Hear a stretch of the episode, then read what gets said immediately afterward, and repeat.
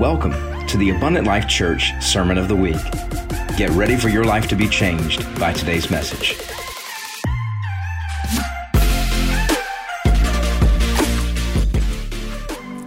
But but I have to share this for a moment and and one of the things that I've learned about God is God likes to play Jesus likes to play peekaboo.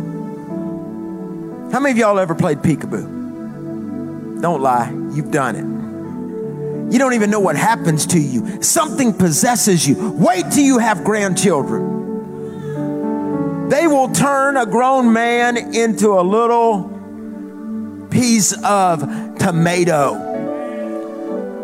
My grandsons, they own me. My son watches how I treat them and he says, What happened to my father? I used to get beat for that. What I love to do with my grandsons, they, they, they recently moved from California, thank you, Lord, and uh, to, to Texas. And but I love to do this, and I still do it. I did it last night with or Friday night with them. I, will FaceTime them, and I love to play peekaboo with them. You know what it's like to play. Jesus played peekaboo. And the reason why you play peekaboo with your kids is it's like this. That, you know, they put their hands over their face and you put your hands over your face and you can be in a restaurant and everybody's trying to have a real elegant dinner. But if it's happening, you're going to get loud. Amen. I mean, I don't care. And you just go, peekaboo! And they jump and you jump and you scare each other and they're, Jesus did that. But the reason why we play peekaboo with our kids is we're actually teaching them, even though you cannot see us, we're still here. That's what you're teaching your kids. You may not see daddy or pappy, but I'm still here. And Jesus did that over and over after resurrection because he was letting them know whether it was about what I'm about to preach about at a table or whether it was an upper room experience, he would constantly walk up and they would turn around and he would be gone because he was teaching them the day is coming where you cannot see me, but I'm still here. So let me preach about a message simply called The Road to Brokenness. And I need you to understand. I love what a great minister, he's in heaven now, said. He said, Men throw away broken things, but God can only use you if you're broken. I'm going to preach about a lost anointing in the church. Because in the day and age of selfie, crowd hype, picturesque Christianity, in the day and age of presentation and hipster theologian, in the day and age of making it everybody think you got it all together, the place of brokenness cannot be captured on a camera. It's captured in the broken, spilled out place. But you need to understand it's what David said in Psalms 51. What he desires is not a big ministry name because God doesn't care about your ministry. He cares about his name. What he desires, what the, the Lord actually desires, has nothing to do with modern ministry. It's not about how many followers you got. In fact, you're really not doing the work of the Lord unless you're losing followers.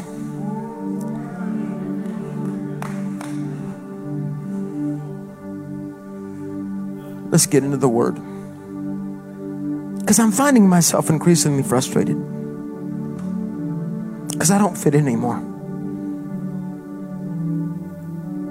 And over the next few minutes, and thank you so much, Jennifer. Thank you. It's good to see you tonight.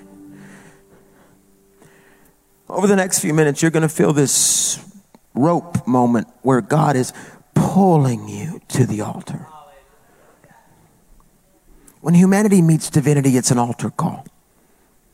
So I'm going to preach about the power of the altar. The, the, the, Psalms tie me to the altar moment. The, the love of God constrains me moment. But the Bible is full of altar calls. And, but I'm finding myself even increasingly frustrated because I can't explain this frustration. I don't know what's going on inside of me, except whenever God is getting ready to take you to another level, he has to frustrate you. He has to, because I always say it, but sitting Christians hatch hypocrites. So God has to frustrate frustrate you because you weren't called to be normal. The only thing that should be planted like an oak tree is your faith. But see, you have to understand he has to stir you up because it's what Solomon said in Ecclesiastes chapter 7 verse 3 that frustration is better than laughter because a sad face is good for the heart. It's when God begins to shift you because the remnant always understands that God has chosen them to leave a life of compromise for the spirit of consecration. But consecration means separated. And we always like, make me holy, Lord. Really? You want holiness? Because holiness is the only word we can't be. That's why the Jews call him holy because we can't actually attain that. We should try to be that, but we'll never be there. It's the one word that separates because holy means separate. Not a part of the crowd. Not in the camera. But what I have found out is my greatest encounters with God have not always happened in a large sanctuary. They've happened in the place of the tomb where He's trying to change me. And those of us that live by this mantle, what I call the altered mantle, the mantra of Romans chapter 10 verse 13, everyone who calls the name of the Lord shall be saved. And, and it goes on to say how beautiful their feet are, those that are called to preach. When you live like that, you must be careful to wear the anointing, but not drink the oil because it'll make you fat. And so you have to understand if God is going to continue to use you and you're not going to be a one hit wonder and an embarrassment to the cross, you have to find a hiding place with him. You have to disappear from the crowd. Jesus understood this. He said, Hey, disciples, Mark the third chapter, he said, The crowd's getting on my nerves. I got to go.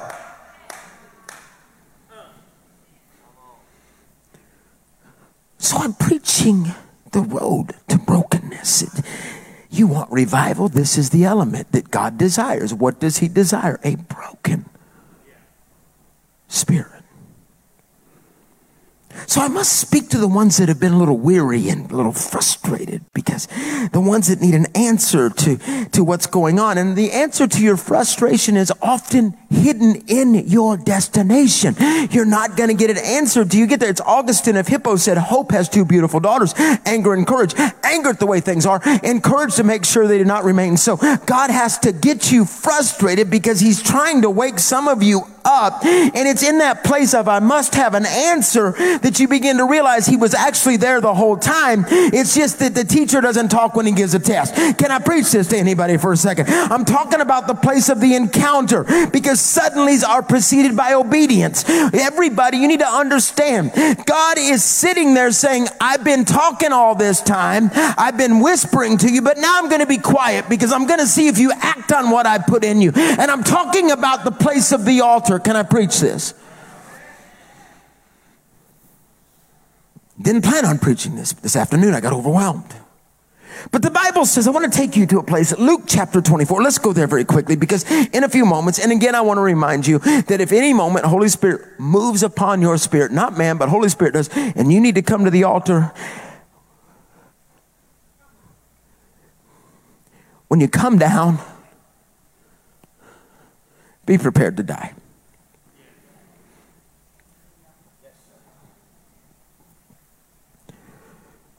Bible says in Luke chapter 24, looking at verse 30, when he was at the table with them, he took the bread, gave thanks, broke it, and began to give it to them.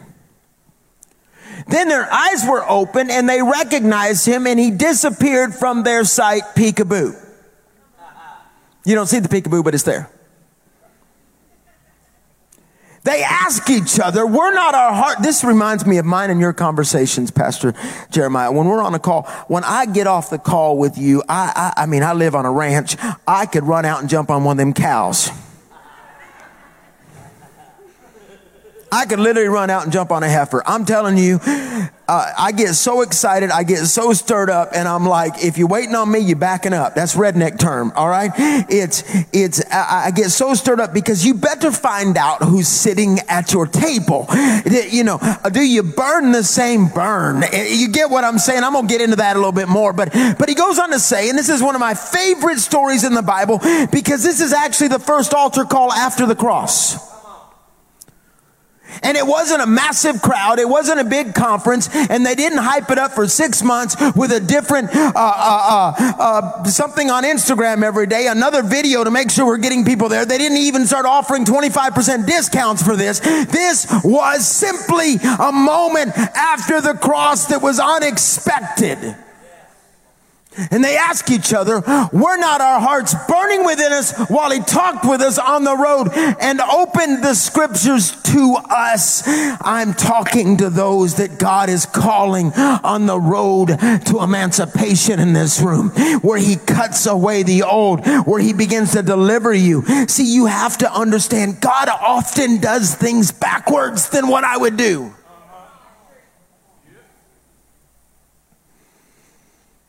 He doesn't respond like I thought he. If when Karen was diagnosed with leukemia, we write about that in Restore the Roar. He he waited a year for the complete healing. I don't understand it. I promise we're going to have a staff meeting when I get to heaven. But what I've learned is don't backslide over the mysteries. You can't backslide over mysteries because the gospel is a mystery. The word mysterion in the Greek means I can't speak about it because I don't know how to explain it. Don't back. When people say to me, how in the world does a small child die of this disease at two years old? I don't know, except Jesus said in John 16, in this life you have many trials and sorrows, but take heart, I overcame the world. And then I look at him and say, I can't backslide over the mysteries. It makes no sense, but I can't let it own me.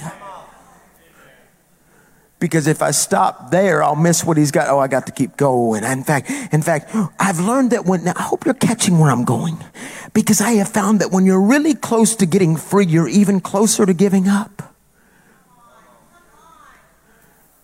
I mean, you're right on the edge of freedom, but the whisper to quit is right there. I was watching tonight as I came in some of the precious anointed ladies coming up from the house, and I'm, uh, and and I'm, and and is, is it Freedom Farm? Is it House of Hope? Uh, me and you both. When you, hey, listen, when you preached all day, it's like being on drugs. I'm gonna tell you right now. We have flashbacks about stuff we didn't do. but I saw those ladies walking up, and I'm going, that's That's the ones that God's going to use. That's the one God's about. He does, God does the opposite, not the ones that come strutting in, got it all together, dressed to the nine, walking around, spent more money on your suit than you've ever given in tithe. And all of a sudden, you come walking in like you got it all together, glancing around, you know, reading the room. And then you go, ask the, that, when I was growing up, that was, man, that was the ones that had it all together. But let me show you the kingdom. The ones that come walking up a hill that have been through something and they know had it not been for him, they wouldn't be here. They should be dead in an alley somewhere. They should be laid up in some place where nobody can find them. If it had to, that's the that's who Jesus eats with. All you religious people, go get your fried chicken and shut up because there's a moment where you have to understand God don't hang out with them. In fact, he kind of hates them.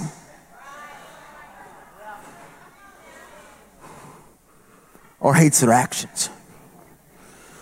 Forgive me, I caught caught up in a rant. Pastor Jeremiah does that to me.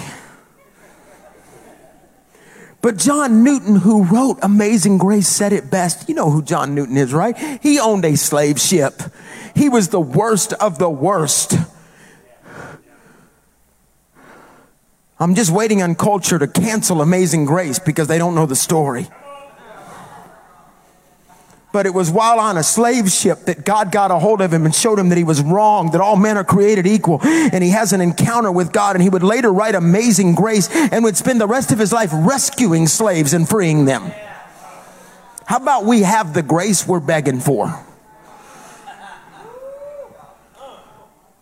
But he said this God often takes a course of accomplishing his purpose directly contrary to what our narrow views would prescribe. He brings a death upon our feelings, wishes, and prospects when he is about to give us the desires of our heart. In other words, if you want it, you don't get it. When you don't want it, he'll give it to you. That's the opposite God. That's the way he operates. He waits till he has to get all credit. He's like that. Are you getting this so far? Because here's the situation. Jesus has been dead for three days. The disciples are in disarray. Rome is hunting for the body of Jesus, and they're even starting a lie and blaming it on his disciples. The, Jew, the, the Jews are freaked out because they brought the charges, they did this. And so now you've got these disciples. One has just had a major moral failure three days before, and the other one killed himself. So now there's only 10 of them. Then they're sitting in hiding. Their pictures up in the post office as most wanted. They now belong to a renegade band of nobodies, and it's not what he promised. And they are offended.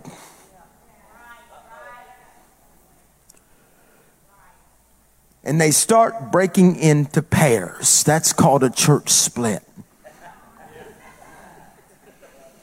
And two of them decide we're done. We're out. We're going on vacation. We're going to Warm Springs, Arkansas.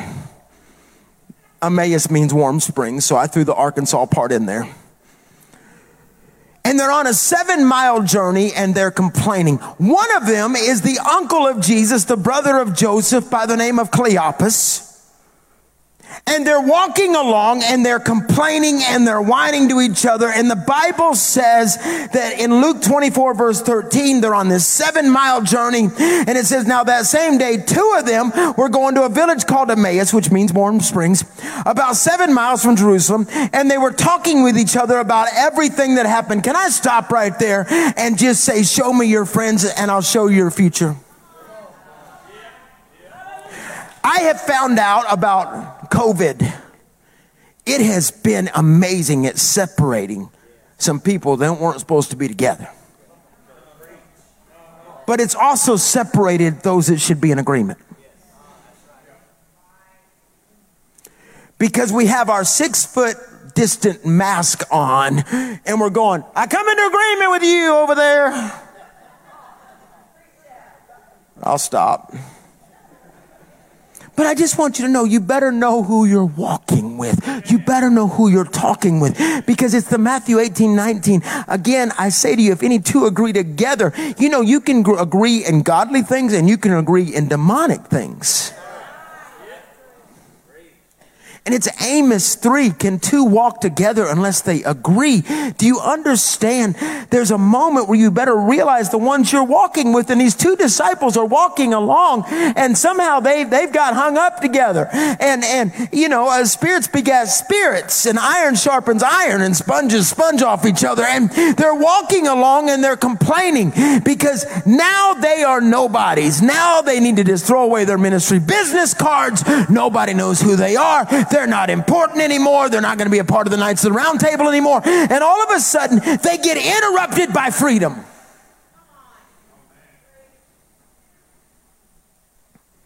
Write that down. Interrupted by freedom. And all of a sudden, as they're walking along, they don't realize it, but Jesus walks up. But they're so caught up in gloom, despair, and agony on me that they don't even recognize him. Look what it says in the verse right here in Luke, the 24th chapter. As they talked and discussed these things with each other, Jesus himself came up and walked along, but they were kept from recognizing him. Has your issue got so big you don't see God?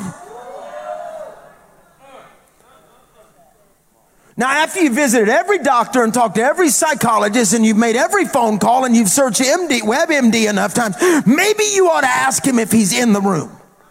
Because I've been there. I've been there. I've been there.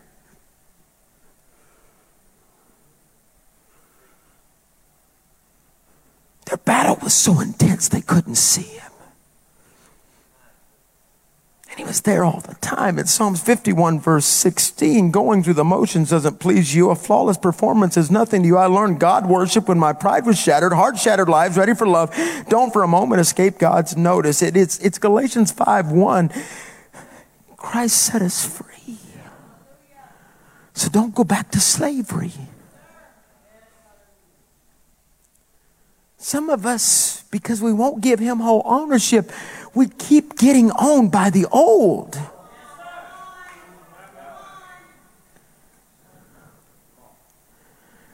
And your issue is blinding you. God told me to preach this today, so I mean, if I if I make you mad, I, will just blame Pastor Jason. But but he loves emails on my behalf, so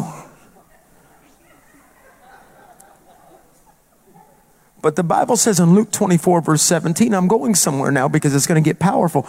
It, it, says, He asked them, What are you discussing together as you walk along? They stood still, their faces downcast, and one of them, named Cleopas, asked him, This is his uncle, by the way, ask him, Are you the only one visiting Jerusalem who doesn't know the things that have happened there in these days? He got smart with Jesus.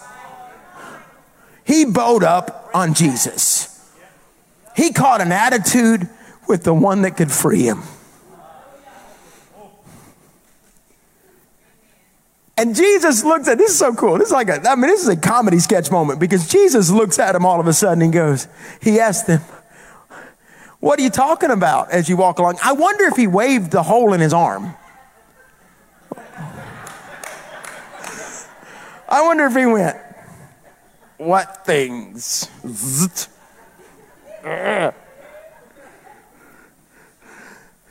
Back's a little stiff.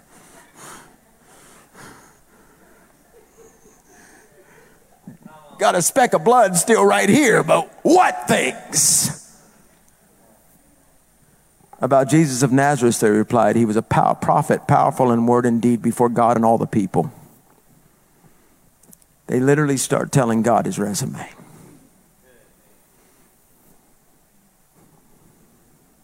But it goes on to say in verse 21 but we had hoped. The chief priests and our rulers handed him over to be sentenced to death, and they crucified him. But we had hoped. Hope deferred makes the heart sick, but a longing fulfilled is a tree of life. We had hoped. That's past tense. We had hoped that he was the one, capital O, who was going to redeem Israel. And what is more, it's the third day.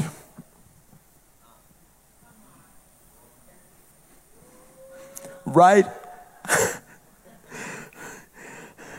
right in the middle of their miracle they're doubting. Because God didn't do it the way you thought he would do it right in the middle of their moment, they are doubting what things he asked, what things, oh, you're not getting, but we had hope. Can you see this? They're doubting the promises of God. And in verse 20 through to 24, Cleopas tells Jesus about the tomb being empty, about the angel sitting there, but no Jesus. They have now, they know he is no longer in the tomb and they're upset about it and they don't realize he's standing right there with them because they're so ate up with what they dealt with with yesterday, they can't see the present, and all of a sudden, had they forgotten, or was the noise of their disappointment so loud they had forgotten that he had promised in John chapter 2, verse 19, tear this temple down and I will raise it up again in three days? Had they forgotten the promises that he said, I must go into, had they forgotten he was the unleavened bread? Unleavened bread is always hidden the ground for three days and rises. Had they forgotten I've got to tell somebody you forgot what he promised. Scott is while I'm preaching going to bring back memory reels in your mind of promises that he gave you. And every time one hits you, I want you to raise your hand so I know it's happening to you right now because he's going to start reminding you of things he said he would do, promising you what he said he would do. And you better pray against that spirit of delay to be broken. But there's a moment where you begin to realize, listen, they had just seen the greatest altar call in history.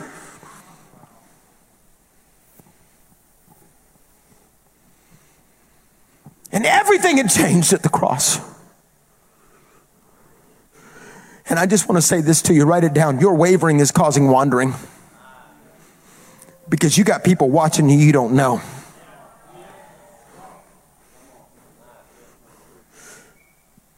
We must stop wavering between opinions.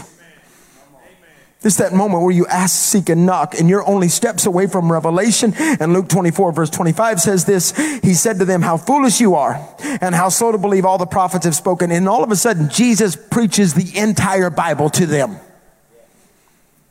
He literally gives his resume. Did not, did not Messiah have to suffer these things and enter into his glory? And beginning with Moses and all the prophets, he explained to what was said in all the scriptures concerning him. You're not getting this. He literally went from scripture to scripture. He went to Isaiah 9, Isaiah 7, Isaiah 9, Isaiah 53. He began to walk through passages of scripture in the Bible from Malachi all the way before that, Hosea, Bethlehem of Egypt. He began to walk through all the prophecies of him that would come. He began to declare, Daniel, the wheel within a wheel. Oh, you're not getting this yet. He literally preached the entire eschatology of who he was. They just went to Bible college in about a two hour stint.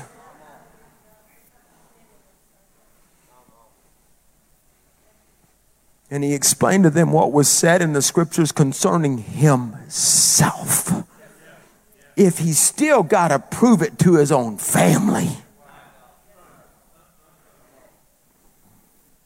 And can I just say this to you because your wavering is causing wandering? To ask Jesus to marry a bipolar bride is to ask him to love someone that believes relationship is dictated by the right circumstances. This isn't new. What is a bipolar bride? You love him today, you doubt him tomorrow, you praise him the next day, you curse him on another day. You don't even know who he is because all he is is your Santa Claus, your Easter bunny wrapped up in a Halloween mask. And God says, I'm looking for somebody that will get on their knees in their house and learn how to crawl to me in that moment of I must have an aunt. Somebody help me preach. We are raising up the entertainment bride and they're going to have an affair every time you can't please them. Do another drama, sing another new song, preach another good sermon for me, Pastor, because I just can't stay saved this week unless you do that. And, and, and nothing makes me madder. When I, I saw somebody, and, and, I'm sure their heart was pure on this, but they posted a couple days ago, I'm listening to so and so preach. He got me saved. No! Karen and I have been a part of seeing over 2 million come to Christ, not to count the last few weeks, but we've literally ministered over 16 million in the last few weeks at conferences around the world. But I will never say I got somebody saved. Only the Holy Ghost can do that. If it's tied to a man, it will die with a man. It's not about him. No man got you saved.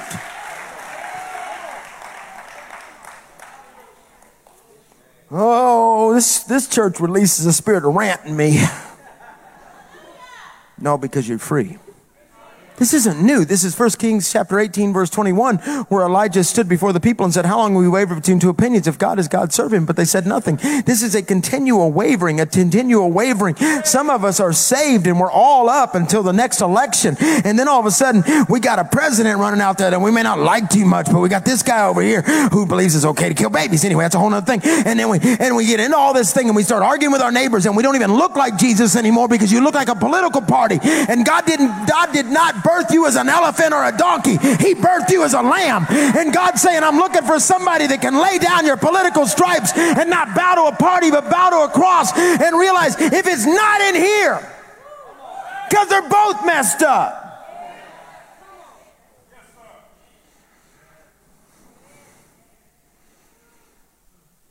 And some of you think your doubting can diminish God, but I love what C.S. Lewis, he said, he said, he said, a man can no more diminish God's glory by refusing to worship him than a lunatic can put the sun out by scribbling the word darkness on the walls of a cell.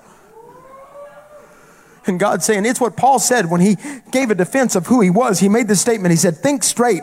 1 Corinthians 15, 34. Awaken to the holiness of life. No more playing fast and loose with resurrection facts. Ignorance of God is a luxury you can't afford in times like these. Aren't you embarrassed that you've let this kind of thing go on for as long as you have? They're sitting there and they don't even know it. Can I just say it? Quit cheating on God.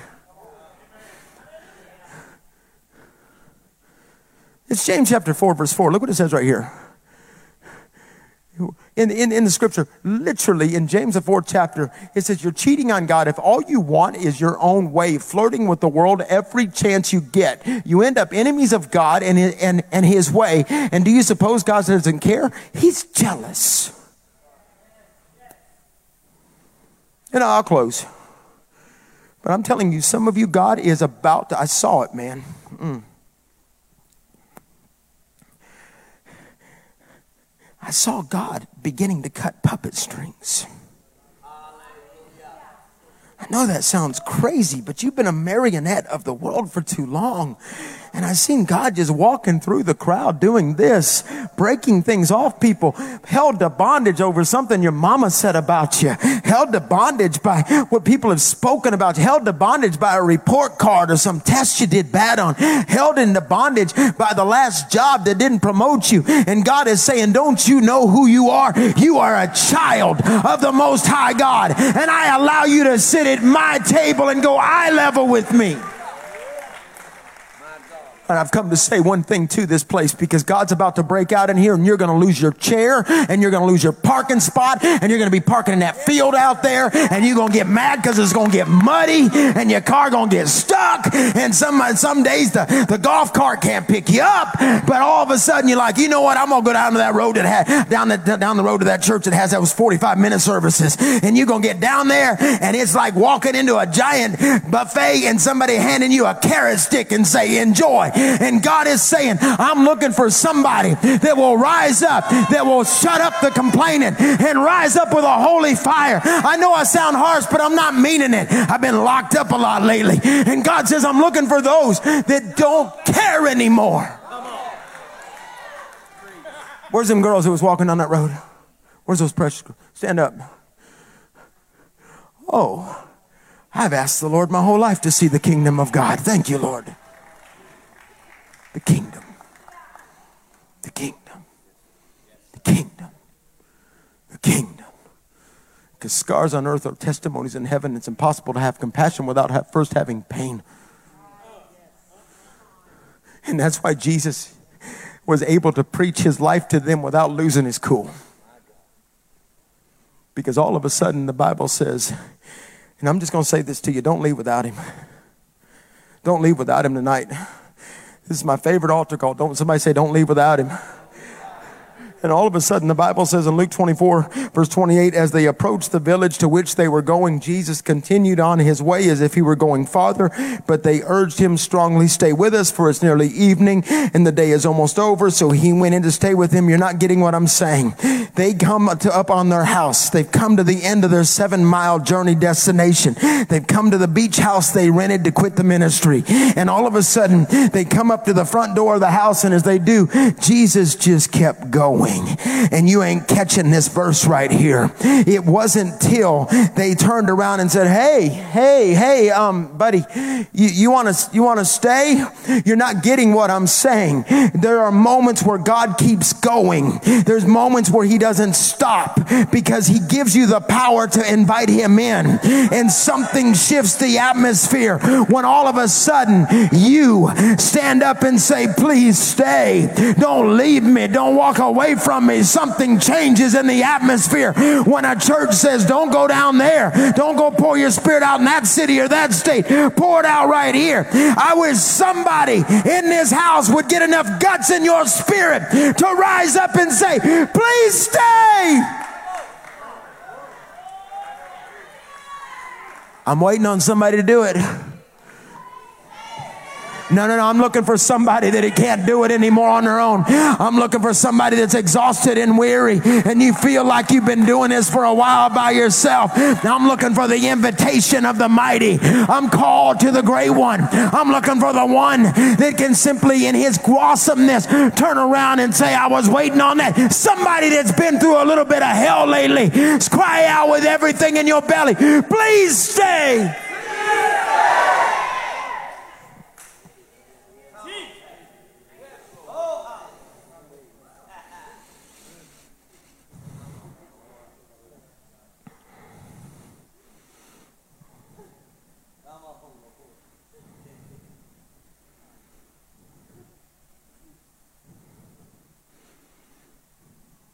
Stop having church without him.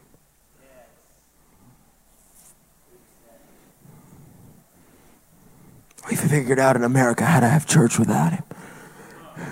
That's why Revelation 3 says he's standing on the front porch banging on the door, but then he, you know what he did with this virus? He let us learn what it's like to be locked out beside him. We let it, we got to feel what it's like in a lot of places around America where they say, no, the doors are locked. You can go buy cannabis. You can go buy liquor. And you can go have an abortion, but don't go praise him. Somebody say, please stay. Quit stopping church before the breakthrough. I promise you, he probably won't show up in our normal hours. No revival in history has he showed up in the normal hours. It's going to be a Tuesday night or a Wednesday night when you're running in, and all of a sudden you come running in and you're just trying to get the kids from the youth group, and you're mad at Pastor Luke for keeping them too long in the altar. Hmm. Never understood that as a pastor. I'm like, you heathen, we're saving your kid from hell. Anyway, and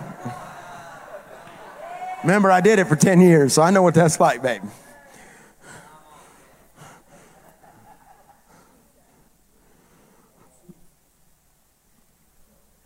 I'm calling on this house to say, please stay. Because I have a feeling that he is visiting this church. Come on, worship team, let's fake him out. Let's make it look like we're almost done.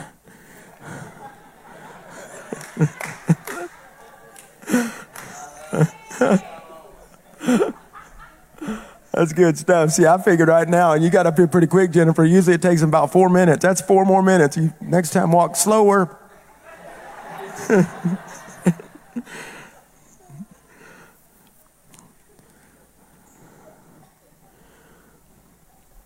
Karen and I went on the road in 1997 as evangelists. We walked away from a, but at that moment was one of three of the largest youth ministries in America, and it was in the southeast, and they were coming in by the busloads. It was during the days of Brownsville.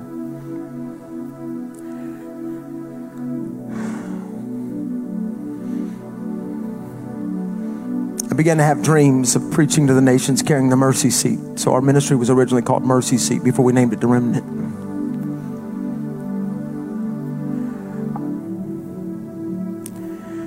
We're preaching at this church in Albertville, Alabama.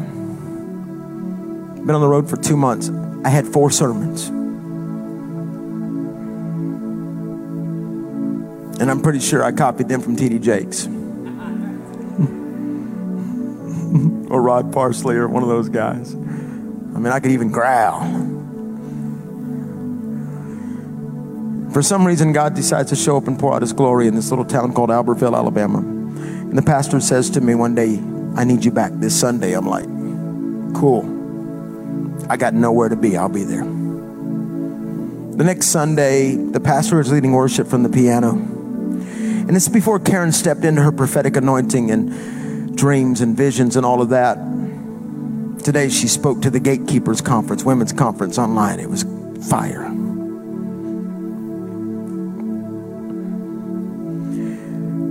But I guess during worship, they were worshiping, and worship was, you know, it does this. It's the rift, it just rides. And if you're smart, you know how to walk with it and not get out of the way of it. And, but after a while of worship, the pastor got up, took the offering, I preached, and we drove back to Birmingham. He was coming back that night. And all of a sudden, I looked over, and Karen was looking out the window, and she was weeping. We're just 27 year old kids, young evangelist. And I said, What's wrong? I mean, I was ready. I thought somebody offended her. I went, What's going on? She said, I need to tell you something, but I'm scared. But I'm scared. And I said, Okay, baby, just, just tell me. And she said, During worship, I saw a giant, uh, a warrior on a horse riding towards the church. And I went, Because we had just really come out of some strong AG. We weren't used to that. Tongues is about it. I mean, that's just okay. And she said, I saw a mighty warrior riding towards the horse. Well, I later learned that when the Bible says never be lacking in zeal but put on spiritual fervor, that means a warrior with a face painted riding into battle with a roar. That's what it means. She said, I saw a warrior on a horse riding towards the church, and it was a white horse. It was beautiful, and it was getting closer and closer. And periodically, he would slow down, and I would look around during worship, and it's because the people were, they weren't worshiping. But then they would amp it back up, and he would get closer and closer. And I kept waiting on him to come through the back door of the church. I thought he was going to explode in. She said, Pat, I was lost in this trance. This thing was happening, and she had never had this happen before, so it freaked her out. And she said, she said, and he was getting so close, but then they would stop and they'd start thinking about where they got to go eat, what they got to go do. This is my wife. This is my little sweetheart. This is before she stepped into the preach. It's before she wrote her books. It's before she started traveling the world. She was just mama. And she was happy being mama. That's her first calling. She'll tell you that. And she said, But Pat, he got to the door. And the pastor, good guy, ended, took the offering, and you preached. And she said, And I watched him put his head down and go the other direction. She said, What would have happened if we'd have worshiped till he came to the door?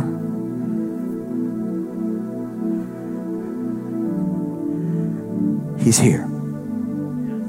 I, I gotta close. It's not enough unless you come. You meet me here again? The loss of the altar call in America has led to a wandering Jesus. But the altar of brokenness is where change comes. You have to understand the altar of brokenness produces change. It's that place where He comes and He meets you. And some of you have learned to praise yourself out of a breakthrough. You don't even remember what it's like to be authentic and weep before God. He did that to me during COVID. I cried a lot. Cried a lot driving here yesterday. I'm a walking lifetime movie. Just give me a bomb bomb, be done with it. But the Bible says in Luke 24, when he was at the table with them, he took bread, gave thanks, and broke it, and began to give it to them.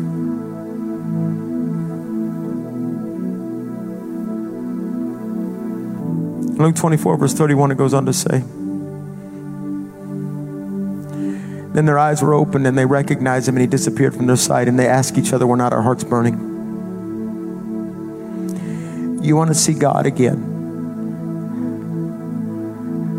It's in the breaking. It's when things start to fall apart. Because the Bible says when he broke the bread, they saw him and then he peekabooed, he was out.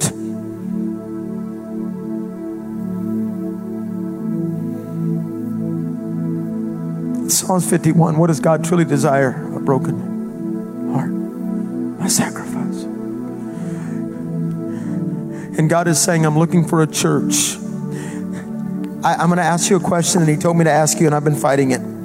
Because it's James 4 8, come near to God, He'll come near to you. Speaks of a broken heart and a crushed spirit. The word crushed spirit is actually the term, no joke. It literally means collapse physically or mentally. These are, it's the devastation of the soul. It means brought to birth. When he says, I want a crushed spirit, it means you have travailed to the point that you're pushing out something that has got to come out because some of you have been pregnant with the same vision for years and you're miserable walking around with your belly sticking out. And God is saying, I've been trying to get some of you free. I've been calling you into freedom, but you don't want to go there. And God is saying, I want you to weep again. What do you mean, Pat? Because godly sorrow, it's Second Corinthians 7, brings repentance and it, and it leads to salvation and leaves no regret, but sorrow brings death. It's when you die to yesterday. It's when He starts ripping things out of you that things start changing. I wanted to preach a Holy Ghost shout and dance and word tonight, but the Lord said, and this is the question He had me ask this church Can He trust you with visitation? Because if He can, He will begin to muster the troops and bring them this direction, and they will begin begin to march. But he's asking, are you willing to get out of the way? Are you willing to not prostitute the anointing? Are you willing to love each other through the awkwardness of growth? Are you willing to enjoy the birth pains? Are you willing to be a midwife and have bruised hands? Are you willing to get the towels when the water breaks? God says he is sending something here. And if you want to answer that question, that question of the breaking, because I've had it this year. I've walked through this this year. I'm not the same evangelist as last year. If you really want to answer that question, no music. If you really want to answer that question, then I need you to be willing to stand up, bend forward, and cry out, please stay. We pray you were blessed by today's message. For more content and to get to know us better, download our app at abundantlifechurch.com.